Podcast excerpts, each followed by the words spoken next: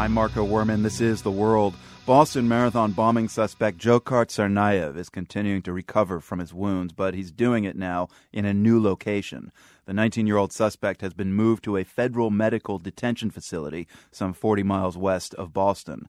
Until yesterday, the alleged bomber was under guard at the Beth Israel Deaconess Medical Center. That's one of several Boston hospitals that are still treating the victims of the marathon attack when doctors and medical staff in Boston found themselves facing the horrific aftermath of the two blasts. Many were well prepared, thanks in part to lessons shared by emergency medical personnel from Israel. The world's Matthew Bell reports on that connection. Minutes after the bombs went off in downtown Boston, there was an announcement over the loudspeakers at Massachusetts General Hospital get ready for large numbers of casualties. The emergency room was full already so patients had to be moved to make space.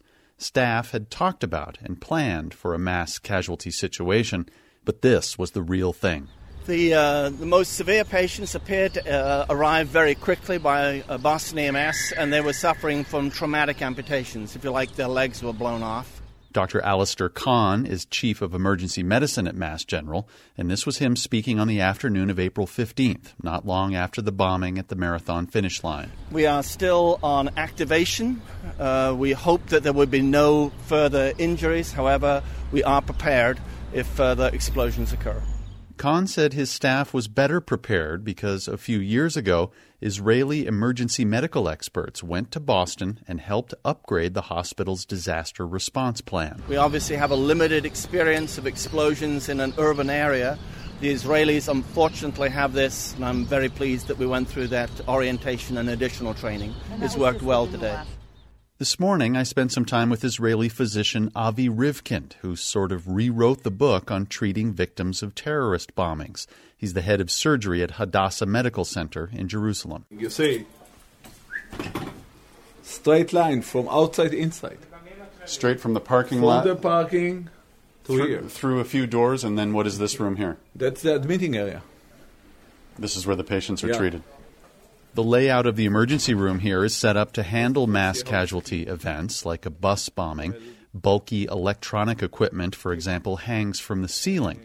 That frees up space around a patient's bed. One key to emergency preparedness when it comes to treating trauma, Rivkind says, is about unlearning what's taught in medical school. Because as a medical student, you have what is your name, Mr. John? Since when you are sick, all this takes time. It's out the window. Totally, it's not even out the window. It doesn't enter to the room. It's another type of medicine. That's something that people should absorb.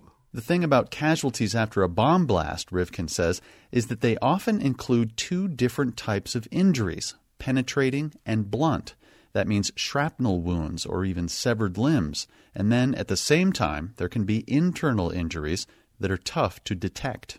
It's an injury that, if you don't see it, if you don't treat it, if you don't recognize it, you're in a problem. Because they are dropping dead like this. Really dropping dead. Rivkind helped devise a training system for emergency triage called Look, Touch, Feel. It's all about thinking outside the box and quickly to diagnose and treat multiple victims of blast trauma. Rivkind says other important lessons learned in Israel are more practical than medical.